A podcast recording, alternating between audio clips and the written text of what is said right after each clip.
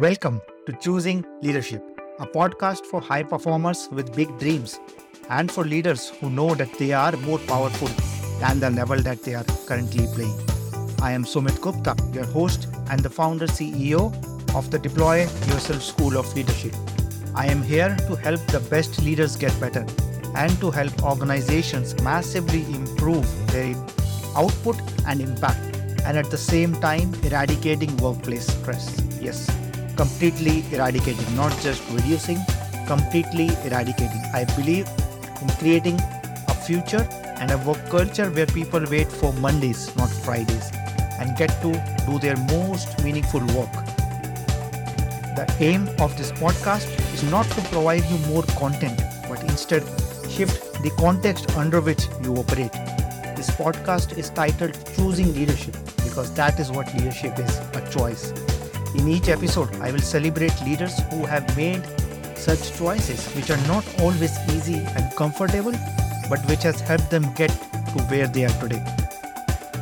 And let us celebrate the leader in us for choosing to move over our fears, for choosing to be motivated by something bigger than ourselves, and for choosing to deal with every challenge that comes on the way.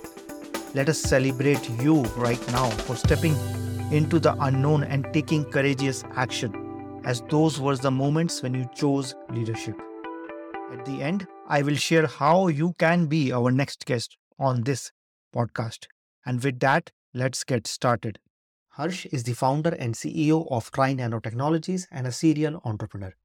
In the interview, Harsh discusses the challenges of convincing others about their groundbreaking technology and the importance of maintaining personal energy and balance as an entrepreneur. His story is a testament to perseverance, belief in oneself, and the power of meditation and reflection to navigate the highs and lows of the entrepreneurial path. If you're looking for inspiration and practical insights into the world of entrepreneurship and cutting-edge technology, this episode is a must-listen for you. Hi Harsh, welcome to the Choosing Leadership podcast. Thank you. Thank you, Sumit. It's a pleasure to welcome you here on the show. And can you start by sharing a little bit of who you are and what keeps you busy these days? It's a mutual honor, Sumit, to be on your platform. I'm, I've heard about your podcast and honored to be sharing the space with you.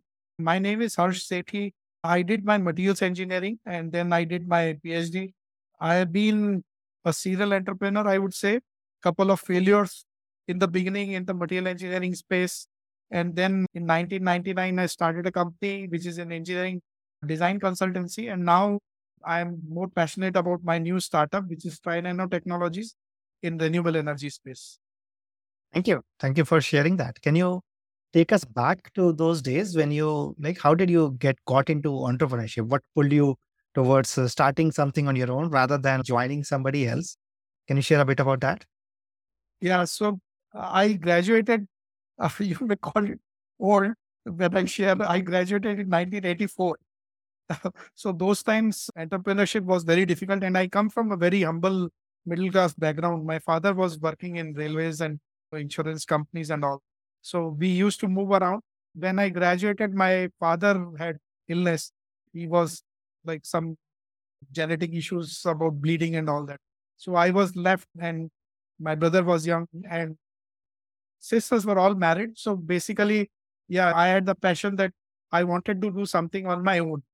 And immediately after graduation, I joined a company, but then I got an opportunity from somebody who said that he wants to put up a plant. And if I run that, I would get around seven percent, seven percent stakes. So I said, that's a good opportunity. I don't have to put up any money. I just have to run the plant. And that's how the entrepreneurship that Hida uh, started.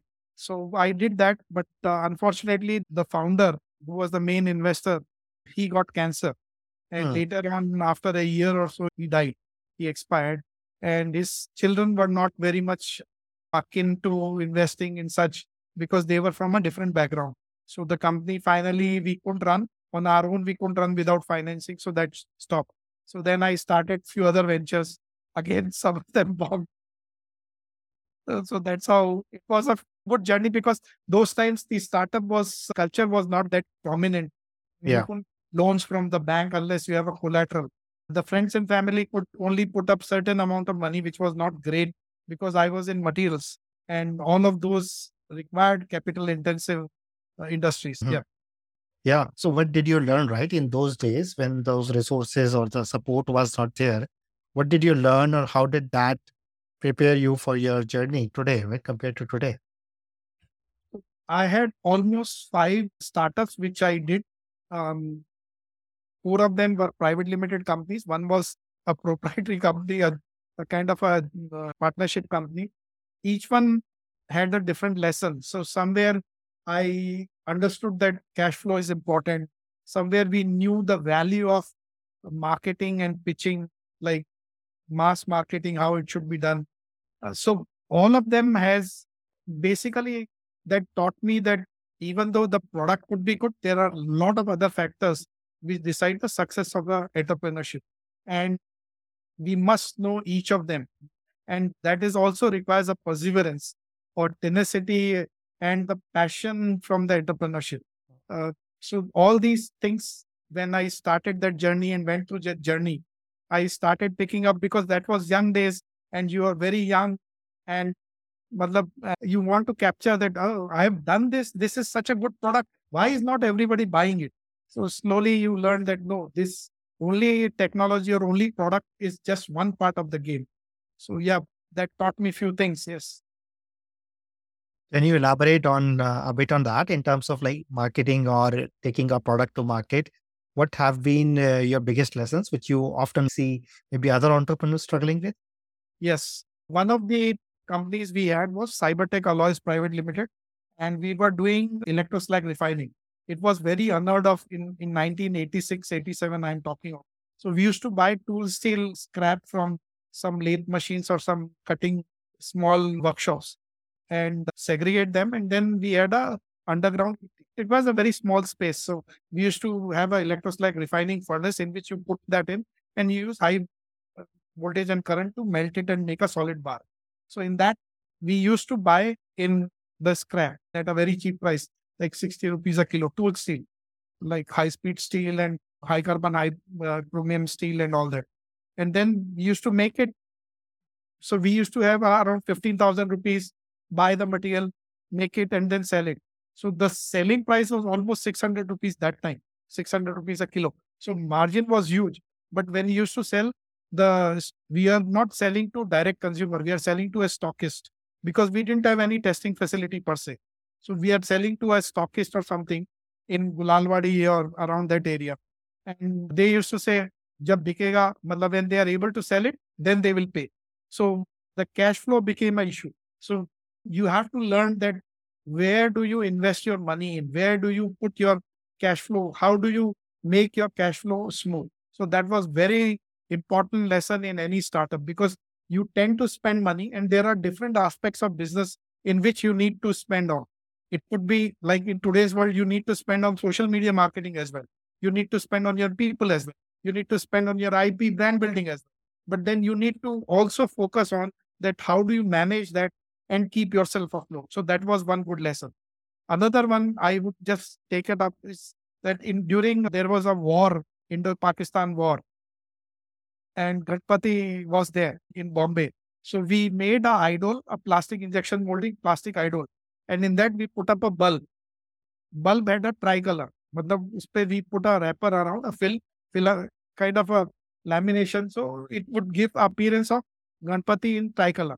And it was a very good idea. So we didn't have machine, uh, plastic injection molding machine we didn't have. So we got the mold made. We got it injection molded.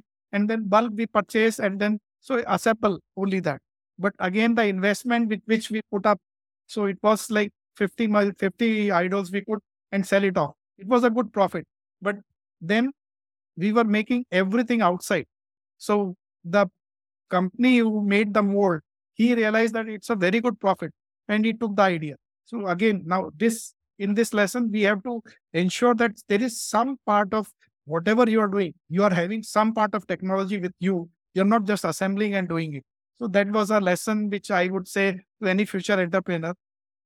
Everything you could not do and you should not be doing.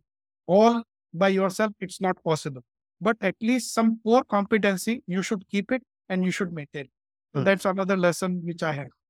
Wonderful. Thank you for sharing those like timeless uh, lessons. So coming to what you're doing today, right? Can you share your vision about what you're trying to do with TriNano Technologies? So in TriNano, what we do is that uh, we have developed uh, patented uh, nano coatings, uh, which can be applied to any surface. Right now, we are targeting a solar industry, renewable solar energy. So it's different in the sense that it's a solid state uh, coating. It's made of inorganic ceramic oxide material. The material is different. And the way we do the coating is also patented. So it's an electrodeposition process. And the coating is just zero point four microns, four hundred nanometers, which means thinner than human hair. So what it does is increases the energy generation from day one compared to any uncoated panel of the same spec in the same location. Secondly, it reduces the panel temperature by two to three degrees minimum. Third, so it reduces the panel temperature. And third, it reduces the cleaning frequency, cleaning frequency, cleaning cost. And especially in countries like India, the use of water is quite reduced. So hmm. with that, what we aim is that there are a lot of brownfield as well as green brownfield solar plants there in the field. And they have to invest in cleaning quite often, or they use some coating, which are liquid coatings or organic coatings, which just get washed off in six months period. So that becomes a recurring cost. So one, increase the efficiency of that. Assuming, let's say, sixty gigawatt of is installed capacity in India, we are talking three to four percent. That means in a year, whole of Maharashtra can get free electricity.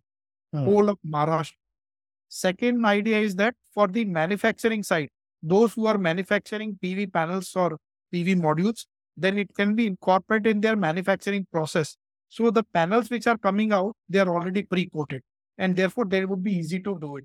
So these are the two areas we are working on.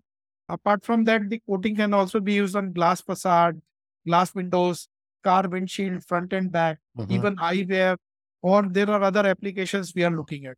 So that's the second part of development we would like to look at. Yeah.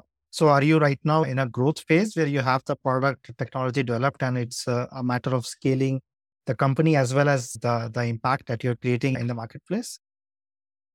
Yes, and partially yes. So what mm. we have done is we have been, we have tested the technology at various places in different parts of country like north, west, south as well. And at government approved labs like N C P R E, I I T Bombay, NICE, and some commercial pilots we did. So technology-wise, the results have been consistent and they have been validated that there is an increase in the energy generation, there is a lower panel temperature, there is reduction in cleaning frequency. We are now scaling up. So hmm. currently, see, we are all, the team we have, they're all scientists in the sense we are all nanotechnologists or materials engineer and all. Uh, and uh, what we need is help on uh, developing the machine, which is more on a robotics or automation part. And that's where we are working with I I T Bombay and a couple of other uh, companies to develop the coating machine so that it could be done faster and it could be scaled up. What are some of those challenges that you see, let's say, in the next three to five years? Um, so first is that right now, most of the people, when we talk that we are increasing the energy efficiency by three to four percent, they, this, they are like, really, is it possible? Even the places where we did the coating testing mm. in the government-approved labs like I I T Bombay, N C P R E, and NICE, initially they did not believe the results. So did mm. the they did the testing three times. So first challenge is to convince the customer. And most of the customers, they take their own testing. Like they don't want to believe the results from these government-reputed institutes. They would like to test in their own environment. So that takes a bit of time. Second challenge is that uh, uh, the most of the older panels, they have come from China. Our own homegrown uh, panels have, this industry has just started to pick up. So most of the Chinese panel manufacturers, they don't want to give warranty to any uh, company who does this because they are not aware. So that to get approval from them is the second challenge. And third and the most important challenge is that to scale up, we need some help on automation and uh, robotics, some expertise on that, wherein we can, we have some ideas, uh, we have developed some prototypes as well, But to scale it up to a full production model of that machine, which is fully automated, that needs collaborations. Thank you for sharing that. So with the first challenge that you mentioned, right? I think that's true for any new technology or any innovative product. How are you tackling that? How are you tackling that in your communication, in your in your edu- educational material? How are you making somebody believe, which feels unbelievable or which sounds uh, too good to be true, maybe to use that word? Absolutely. You are bang on that. It, some people say it is too good to be true and they mm. don't believe. So what we are saying, first, of course, is that we show them that there are results from N C P R E, I I T Bombay and NICE. So they are credible institutes and they are well-reputed institutes. But still people say they take it with a pinch of salt. You must have done it, but it's for small quantity. It's not for large scale. Okay, let's do a pilot. Let's do a pilot for certain. We can't do on a very big production scale, but maybe few hundred kilowatt, we can do that. So we are trying to do that. Takes us a bit of a time. It's expensive for us also. It's not profitable. But then uh, there have been some pilots done. Uh, we did it Toyota rooftop, and the person was very happy that it is the results are beyond his im- imagination. Mister Pawar there, he's the M D, and he said that the results are beyond his im- imagination. He couldn't believe, and he asked his assistant to recheck whether there has been some mistakes hmm. because they are using net metering, so his electricity bill goes down by that extent. Like so, that's how we can only convince that okay, try it out, see for yourself. Or if two or three companies can combine, we can do a pilot for maybe fifty kilowatt or one hundred kilowatt. And then if you see the results, maybe four months, six months time, then that should be the yeah innovative enough for you to go, go forward. Yeah. I want to talk a little bit about risk, right? And especially with your, your existing ex- experiences as an entrepreneur, because as you said, this is also a time investment. This is a capital investment. And even then you have no idea what the other person might believe or not to believe. And uh, so how have you built this capacity, especially as a young company, to put in that, bring in that element of risk from both a capital and time perspective and to be okay with it, to be comfortable with it? Right now, I, I believe our capital risk really has been in research and development part of it, wherein mm-hmm. we did the research, we came to a level where we are confident of the technology, it has been validated. Uh, to scale it up, it will definitely require another level of capital investments and risk, which I believe we should have some partners to work on. Second risk, as you said, rightly said, scaling up also has got its challenges. We are a small team, a very young company, I would say one and a half year old. And we are a team of just about ten people, all from the field of research side. So that challenge also remains that if you are looking at India-wide application or even global application, major markets like U S or E U or Middle East, then you need to have a bigger team or you need to have somebody, a strategic partner who has got the reach, who has got the resources, infrastructure and the context or the local uh, knowledge of laws, et cetera to take mm-hmm. it forward. So that is another challenge because technology is very fast moving. And this uh, today there is no competition. But yeah, people are working on it. People are, because solar industry is growing at least twenty percent uh, year on year. So there has to be some somebody coming in as to how we can improve the inherent uh, efficiency of the solar panel, which is limited at the moment, how we can reduce the cleaning cycle. So that challenge remains of catching up with the time and making mm. it available in the shortest possible of time. Yeah. And personally for you, a lot of these challenges are just part of uh, being an entrepreneur. And you can never guess what the next moment or the next day will bring. How do you manage yourself? How do you manage your energy and not uh, let the pressure get to yourself? Yes, it, it is the challenge as well, because in entrepreneur journey and when, especially when you are a startup, there are lows and highs. So someday you are on top of the world. Someday you want to crawl under the table and, you know, you want to hide. So there are, but that is the role of the entrepreneurship where you have to believe in yourself. You have to believe in technology and you have to motivate your team so that they remain committed. If hmm. you yourself are not committed to the cause, to the intent and to the objective, then the whole purpose is lost. So that is fundamental to any entrepreneur, that he should believe in himself, his invention, his creation, his idea. Then only he can take it forward. Yeah.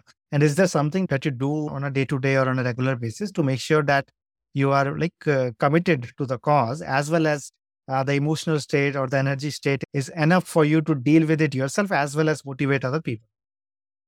Yes. So definitely, I also do a bit of yoga and bit of meditation. It's very necessary to hmm. keep myself focused. So normally, uh, I'm not sure if this is going off the track, but uh, I do get up early in the morning. I dedicate at least an hour to myself, wherein I will do some yoga and some meditation. And I would try to begin my day so that it's on a positive note. Mm. And then in the evening when I sleep, you try to reflect at least for fifteen minutes what you have done. So I also have a list of, it's a very common to any entrepreneur, I would say that you would have a list of to-do. And there are twenty items. And at the end of the day, you think, oh, I've not even finished maybe seventy percent, like thirty percent is still pending. This is very common. You should not get disheartened by that. You try to do as much as possible because there are challenges which you face on a daily basis mm. and they come at you. So you have to face the life. Try to do as much as possible, but don't get disheartened that I could complete only seventy, thirty are still pending. Yeah, that happens. But keep your energy in that. Thank you for sharing that. I think it's uh, so common, as you said, right, for entrepreneurs to always uh, be busy, always think of uh, filling their time with uh, more stuff. That taking time away to do any kind of reflective uh, practice is difficult. Can you yeah. share how or when did you actually build that, these two practices like meditation as well as the, the evening practice? So I, I would say that yeah, life needs a balance. There are, mm. at your age also, you would know that work is there and your social commitments are there, your family is there. Plus you yourself, your health, your mental health is very important. And these are, it's a ball with a lot of points and you have to make sure that none of those corners get chipped off. You have to make balance. So at mm. certain times in a certain day, you would have your work taking the priority, but that should not be all days, every day. Some days you have to devote yourself to make sure, because otherwise you get burnt out. Like you spend all your money and you get burnt out in business. Similarly, your energy, personal energy has to be maintained, secured, so that when there is some requirement, you can put all in.